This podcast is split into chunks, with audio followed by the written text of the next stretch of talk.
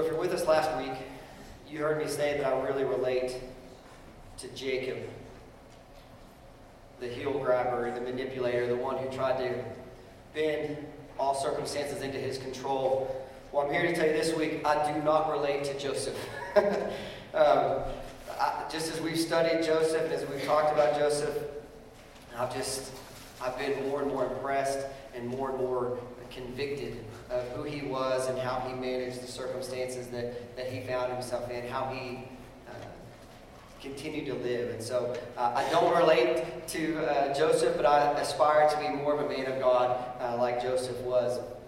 But if you remember, we this is just control your emotions. This is the last Sunday of our Connected Dot series. Okay, keep it together. It's okay. Uh, next week's going to be awesome. We're, we're going to we finished Genesis this week. Next week we're kicking off a new series on the Book of Exodus. So we're not moving very far away from Genesis. You can still go visit. Okay, uh, don't worry. But um, this is the last sermon in our Connect the Dots series, and so I thought it would be worthwhile to kind of go back and in more kind of story form revisit everything that we've talked about and everything that, that we've learned through our Connect the Dots series. So if you'll bear with me, I, I would like for you to hear this story. So in the beginning, God created the heavens and the earth. We all know that. And we've been reminded throughout this series that when God created, that it was good. God created you, He created me in His image.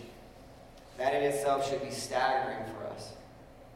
That we were created in the image of God. We are, we are literally His children.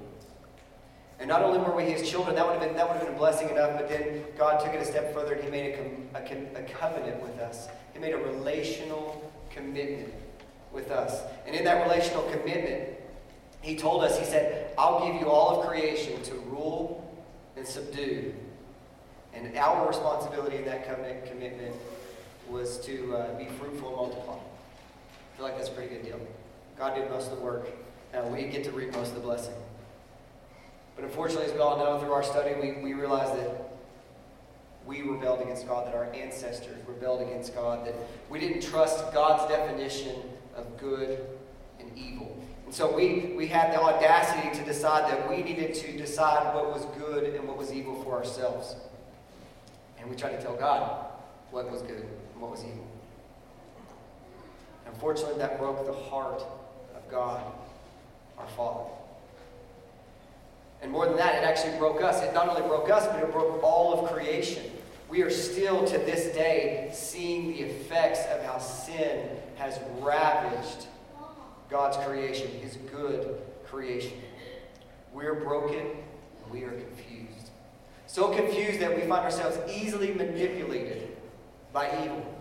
So manipulated that many of us struggle to love what we should hate, and we actually hate what we should love. Sin has plunged our world into greater and greater depths of evil. But thank God, He had a plan. He had a, a redemption plan for all of creation. And that rescue plan has been in place since the beginning. That was one of the greatest revelations for me as we studied Genesis, is how God's plan to rescue humanity has been working and moving not just since the Gospels, but since Genesis. So we, we read and we studied that God decided to start over and he chose a man, he chose a family, he chose Noah. So God spared Noah and his family from a terrible flood, a flood that destroyed the entire world. And after the flood, God made another covenant, another relational commitment with humanity. And he, he made a commitment to Noah and he made a commitment to us. He said, I will never again destroy the world with a flood. And Noah's part was to be fruitful and multiply. Again, a pretty good deal. See, the world was recreated, and God's redemption plan for mankind came through Noah. But Noah was broken, just like you and me. Noah rebelled and broke the covenant with God. So God made another commitment to another man, a man named Abraham, the patriarch of our faith. And he told Abraham, he said, I'm choosing you, Abraham, to bless the entire world. God told Abraham, I'm going to bless you so that you may be a blessing to others. He said, I'm going to make a commitment with you and with your family. And with that commitment came blessing, it came land, it came a promise of offspring. It became, it became a promise of being set apart by God to reveal to the world who God is. And we talked about how weird it was, right, that God chose Abraham. Remember? Uh, that Abraham was from just kind of this backwater town. He had no influence. He had no power. He had no money. He had no family. He had no kids. How weird it was that God would choose Abraham. And then we find out that Abraham wasn't perfect, right? He was just like you and me. But what set Abraham apart was he was faithful. He trusted the Lord. Not, not at the beginning, obviously, but by the end of his life, he had learned to trust God. To the point that God actually asked Abraham to lay his one and only son, Isaac, the, the son of promise, on the altar of sacrifice to test him, to see if he might obey. And thank God that he did obey.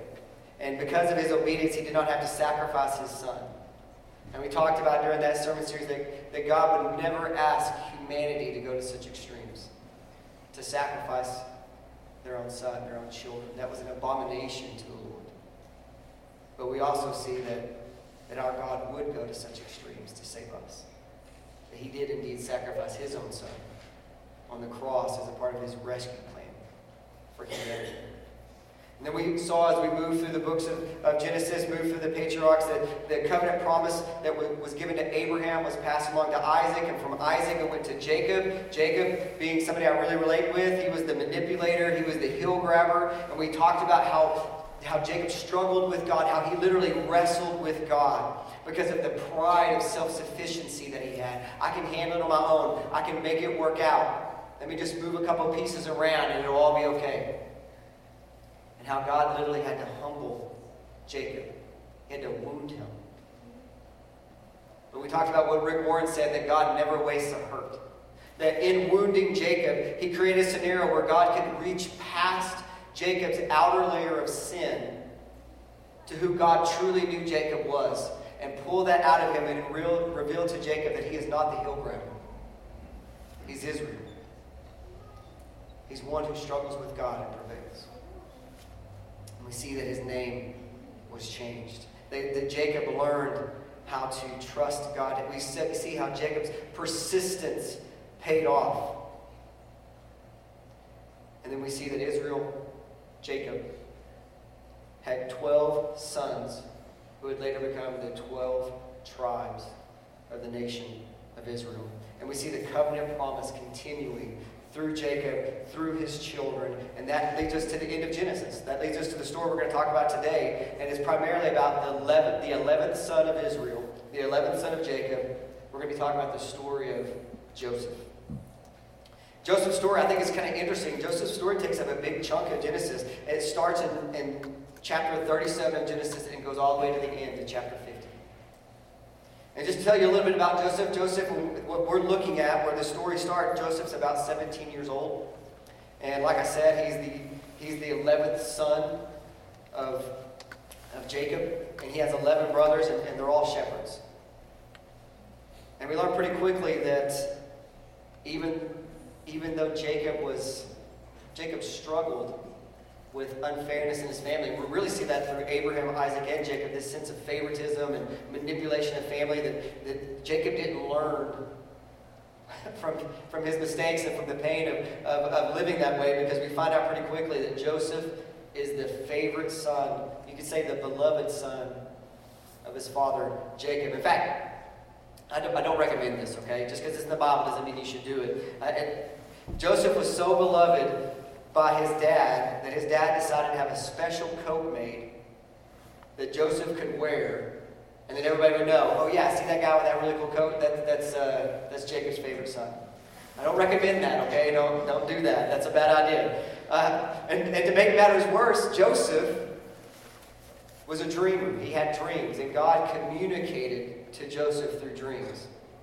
In fact, one time, actually twice, Joseph had dreams that communicated to him that one day his entire family would bow down to him. Sweet, right? If only we could have that dream. But here, here's, where, here's where Joseph messed up. He goes, You know what? You know who really needs to know about this dream? My family. I need to tell them so they know, so they're not surprised when that scenario comes up. So he's like, hey, family, you know, maybe it's at Thanksgiving, you know, that's a great time to, to give some, some, some uh, contradictory information to your family, maybe some, maybe a little bit offensive right there at the dinner table, you know, the turkey and everything's out there. So I can just see Joseph like raising, he's like, hey, I got a story for you guys. I had a dream, and all of y'all bowed down to me. High five, right? I mean, you can imagine the awkwardness of that that that would have created, and it, and it was it, it really uh, got Jacob, or excuse me, got Joseph into some trouble. It created some, some tension, uh, not surprisingly, with his brothers. And, and we see that coming up. It created some jealousy. Uh, and essentially, what happened is Joseph's older brothers were out tending the flock, and Jacob calls his 11th son over and says, Hey, I want you to go find uh, your other 11 brothers, and I want you to check on them. They're kind of far away uh, from the homestead. I just want to see how they are. So Joseph, being faithful, jumps on, you know, uh, his camel and he starts looking for his brothers. And, and from far off, Joseph's brothers see him coming, and they're like, "Ooh, here comes our brother." Do you remember what he said at Thanksgiving about us bowing down to him? Oh man, I couldn't even eat my turkey and dressing. I was so upset. Right? That's pretty upset. If you're unwilling to eat turkey and dressing, that's pretty bad. So they're like, "Hey, let's get this. I got a plan. Let's kill him." Right? Let's kill him, and then we're going to take his, his clothes and we're going to kind of dip them in blood, and we're going to take that, that fancy coat that our dad gave him, and we'll go to our dad and say, hey, there was nothing we could do. He was coming along, bam, lion jumped out, got him, nothing we could do, so sorry, he's dead. Okay, solid plan. But thankfully, Joseph's older brother Reuben kind of talks about it, like, hey guys, we can't kill our brother. That's, that's not, that's going to make the next Thanksgiving way worse, right? So, um, so they, he, talk, he talks his brothers out of killing him, but while Reuben's not around, they come up with a plan B. They're like, okay, we can't kill him. Reuben said we can't kill him, but here comes some slave traders. Let's sell our brother into slavery. So that's what they do. They sell their brother into slavery. And we find Joseph there. He is now sold to a man named Potiphar from the land of Egypt. He's a slave. I want you to take a moment here, and I want, to try to, I want you to try to place yourself in, in Joseph's shoes. Okay? Many times we struggle to really connect with Scripture because we know the ending. We know what's going to happen. But I, I, want you to ignore what you know for just a moment. And I want you to place yourself in Joseph's shoes. And I just want you to kind of imagine what might be going through his head. I've been completely betrayed by the people that I thought loved me and now I'm a slave. You can imagine that that's what's going through his head. This is my life. I will be a slave. I will be controlled. I will be told what to do for the rest of my life because of what my brothers decided to do. I will die a slave. And keeping that in mind, I, I want to ask you a couple hypothetical questions. If you were in Joseph's shoes, if you were in that that cage, or if you had that rope around your neck and you were being pulled behind a caravan, knowing what had happened, how would you react? How would you choose to live? If this was the life before you, if this was your fate, how would you respond? This is where I can admire Joseph, but I, I cannot relate. I, am just so uh, amazed that Joseph does not let these circumstances jade him or embitter him or make him evil. Instead, we find that Joseph remains faithful. Even not just faithful to the Lord, but faithful as a slave. Because we know that Joseph was so faithful that Potiphar, his, his slave master, actually elevates Joseph to the point that he's in charge of his entire household. And things are going well. So you think Joseph's like, oh man, my, my brothers betrayed me, but now I'm in slavery, but now I'm in charge of this whole household. Potiphar's really important. And it's at this point uh, that Joseph's muscles get him in trouble. Before it was kind of his pride, now it's his muscles because Potiphar's wife is like, dang, who is this? Right? Potiphar's wife notices how attractive Joseph is and begins to pursue him and try to seduce him. But again, Joseph is faithful. Imagine how hard that would be. You've been betrayed by everybody, and here's a chance just for uh, just a little bit of rebellion, just a little bit of focusing on my own needs. But Joseph remains faithful. So faithful that Potiphar's wife becomes angry, angry enough to go to her husband Potiphar and create a lie. And she tells her husband that Joseph tried to rape her. You can imagine that did not go well Potiphar's house. In fact, in a fit of rage, Potiphar had Joseph thrown into prison. Let, let me, let me give you a little side note that, that I find amazing. Prison for Joseph was an act of grace by God. Let me tell you why. Egypt was one of the very few places in the, in the, in the ancient Near East that actually had a prison system. Most nations, uh, for, for any type of uh, wrongdoing, there were three forms of punishment uh, either death, bodily mutilation, or you paid a fine. And actually, in Egypt, the act of adultery was, a, was punishable by death. But Potiphar chose to put Joseph in prison. So that was, number one, it was a grace on God's part, but I think it also gives us a little inclination that Potiphar may have had a hunch that his wife was lying. But let's get back to the story. So Joseph finds himself in prison wrongly committed, wrongly accused of rape. And th- let me blow your mind with this text. Genesis 39 21. The Lord was with Joseph and showed him steadfast love. Whew. Sold into slavery by his brothers, elevated to second command of entire household, falsely accused of rape, thrown into prison, and the Lord was with Joseph and showed him steadfast love. Just let that sink in for a minute. I mean, would you be able to say the same thing? Would you be able to see the same thing? I mean, how often do we have a bad day or a bad week and we're like, Lord, where are you? You know? We pull into the United parking lot and we have there's that sweet spot like right in our in our in our vision, and somebody cuts in right in front of us and we're like, Lord, the weight is too much upon me. Right? I can't take it anymore. Think about that. He's in prison, and it's described that the Lord is with him and is showing him steadfast love. See, Joseph is in prison, wrongly accused of a crime he didn't commit. He's been sold into slavery by his brothers, but the text says that the Lord showed him steadfast love. So, what you think about it? When I start talking about wrongdoing or uh, being uh, wronged or, or violated or mistreated. Can you see God's steadfast love in that situation the way Joseph could see God's steadfast love in this situation? Because again, we see that Joseph is faithful. Again, not just to the Lord, but faithful within his circumstances. It, it, it, talks about here, even in the difficulty of situation, he was so faithful that the prison warden elevated him to a position where he's taking care of all the other prisoners. So he's, he's not faithful just to the Lord, he's faithful within the circumstances he finds himself in. And while he's in, in, charge, there are two new prisoners that are, that are introduced into the prison. There's the baker and the cupbearer, and they're prisoners of Pharaoh. Uh, most likely, what has gone on there been some kind of uh, attempt at a coup, an overthrow, and the Pharaoh is trying to figure out who's guilty. And so the baker and the cupbearer are thrown into prison. And again, Joseph, remember, he's an, he, he's an interpreter of dreams, and both the cupbearer and the baker, they have dreams that they can't figure out. So they go to Joseph, and they're like, hey, what do these dreams mean? And, of course, Joseph, through the empowerment of the Lord, he interprets the dream, and he tells the cupbearer, hey, you're getting out, man. You're going to be restored to the Pharaoh's court. And you can imagine the cupbearer's like, oh, yes. And the baker's like, oh, man, that might be good for me, too. But he looks to, the baker, and he says, and, and you're going to get killed. You're getting out, you're getting killed. Right? You can imagine delivering that news. The guy's are already in prison. And, and in fact, that's exactly what happens.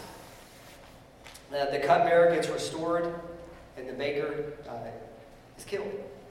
And so Joseph kind of grabs the cupbearer by the arm as he's leaving the prison. He says, "Hey man, will you mention me to the Pharaoh? Maybe I can get out. You know, maybe maybe I can help out around around the palace or something." Does the cupbearer remember Joseph? No, he doesn't for two entire years. Joseph is forgotten. He's just left in prison. That is until the Pharaoh has a dream that none of his wise counsel can interpret.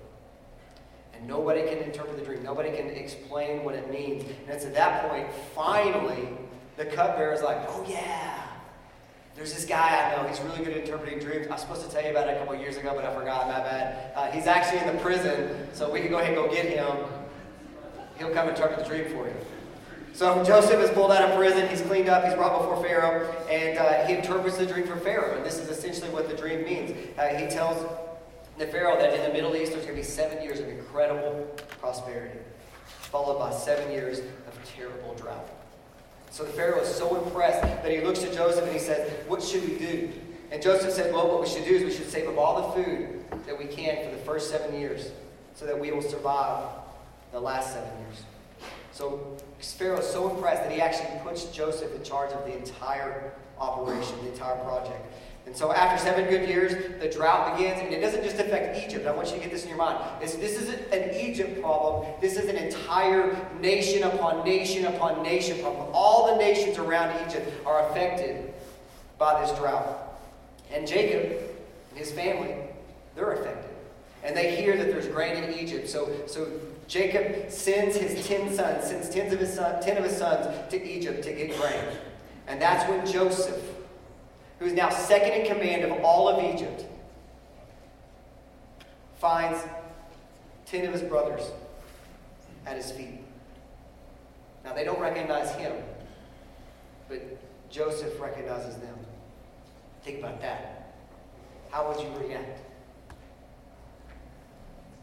Ten people who have attempted to destroy your life, who were the reason that you were sold into slavery, who the reason that you were falsely accused and put into prison, are now kneeling before you. And you have all the power. You have all the opportunity. You can do whatever you want. Joseph, whatever Joseph wanted to do would have been unquestioned and would have been accepted. What would you have done? to somebody who put you in circumstances like what Joseph went through? Well, again, we find Joseph faithful. After testing his brothers and kind of seeing if they have learned from, from the mistake that they had made, uh, he actually shares this with them in Genesis 45, 5 through 8. And now do not be distressed or angry with yourselves, because you sold me here. For God sent me before you to preserve life. For the famine has been in this land these two years, and there are five more years in which there will be neither plowing nor harvesting. God sent me before you to preserve for you a remnant on earth and to keep alive for you many survivors. So it was not you who sent me here, but it was God. He made me a father to Pharaoh and lord of all of his house and ruler over all of the land of Egypt. Amen and amen and amen. What an eternal perspective on life and circumstances. Joseph had trained himself to have the kind of faith that he could look past what is happening now and consider what God might be doing in the future. So much so that he refused to pour out revenge upon his brothers because he had the perspective to see that it was the Lord who orchestrated those circumstances so that he might be a father to Pharaoh and not just save Egypt, but Canaan and all of the nations that surround Egypt, save his very own family. Man, to be able to remain faithful like that, to be able to trust the Lord in circumstances like that. So, what we find is because of Joseph's grace and compassion, Joseph brings his father and all 11 of his brothers, and they come and they settle into Egypt. And just in case you thought maybe this was a bait and switch, Joseph was going to kind of get everybody there and they'd be like off with their heads. Uh, in case you thought that, uh, we see in the very last chapter of Genesis, in Genesis uh, chapter 50, verse 20, it says again, Even though you intended to do harm to me, God intended it for good, in order to preserve a numerous people as he is doing today. I mean, to me, that is amazing. Is really almost overwhelming. Uh, to be able to stand here at the, at the end of the book of Genesis and look at a verse like this that, is, that has, is wrapped up in so much pain and disappointment and frustration and accusation, and see that God was moving throughout the entire story to preserve life. But I think if you've been paying attention, you'll realize that that's what God has been doing throughout the entire book of Genesis. There's so much pain, and disappointment, and loss of life and, and confusion, but throughout the whole thing, there's a thread of restoration and rescue on God's behalf for his people. I hope we've connected that dot for you. That no matter what is going on, God's redemption plan will not be dismayed, it will not be slowed down, and it will not be changed. That doesn't mean that we can't see the brokenness, right? We can't see the pain. We can't see the frustration. You know, we, we can't see when our family wounds us or when circumstances make us angry or we see things that are unfair. Life is unfair. But I think if we took if we had the opportunity to actually sit down with our ancestor Joseph, sit down at a table with Joseph and, and share with him our hurt and our frustration, share with him our pain and our disappointment. I think our ancestor Joseph would hear those things and he would really relate to those things. He would understand because he's been through similar pain and disappointment. And I think after listening to us, he would take the opportunity to, to scoot his chair a little closer to the table and lean in close and put his hand on our shoulder. And I think he would say, Have faith.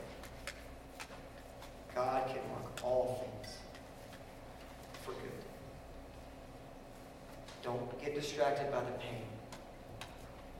Don't get distracted by the disappointment. Have faith in the God of your ancestors who has always been faithful to you. I think of when I share those words, I think about Corrie ten Boom. Corrie ten Boom, the famous uh, survivor of the Holocaust. She described faith this way that when a train enters a tunnel, we don't lose faith that the sun is gone forever. We believe that the sun is still there, though we cannot see it. And we know that at some point, the train will exit the tunnel and our faith will be affirmed. So I want to challenge you today to consider your faith. Consider uh, the circumstances that you find yourself in. I have a few uh, next steps that I want to ask you to consider as we look at look at Joseph's life and as we finish up the book of Genesis. I want to ask you maybe maybe for you your next step is submitting to God. Joseph was obviously submitted to God no matter the circumstances. Maybe you need to do that. Maybe you need to consider are you being faithful like Joseph was faithful? Are you trusting God to move and work even though the circumstances may seem dark? Or Here's a good one.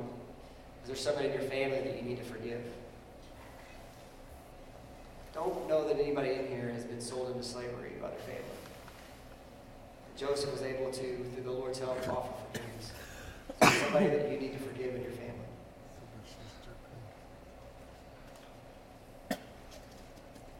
This last one. We didn't have time to talk about this very much, but God told Israel that He was going to bless Israel to be a blessing. Maybe you need to consider what God has blessed you with, and God expects you to bless somebody else with. Because, see, we've all been blessed with forgiveness. I think God expects us to bless others with forgiveness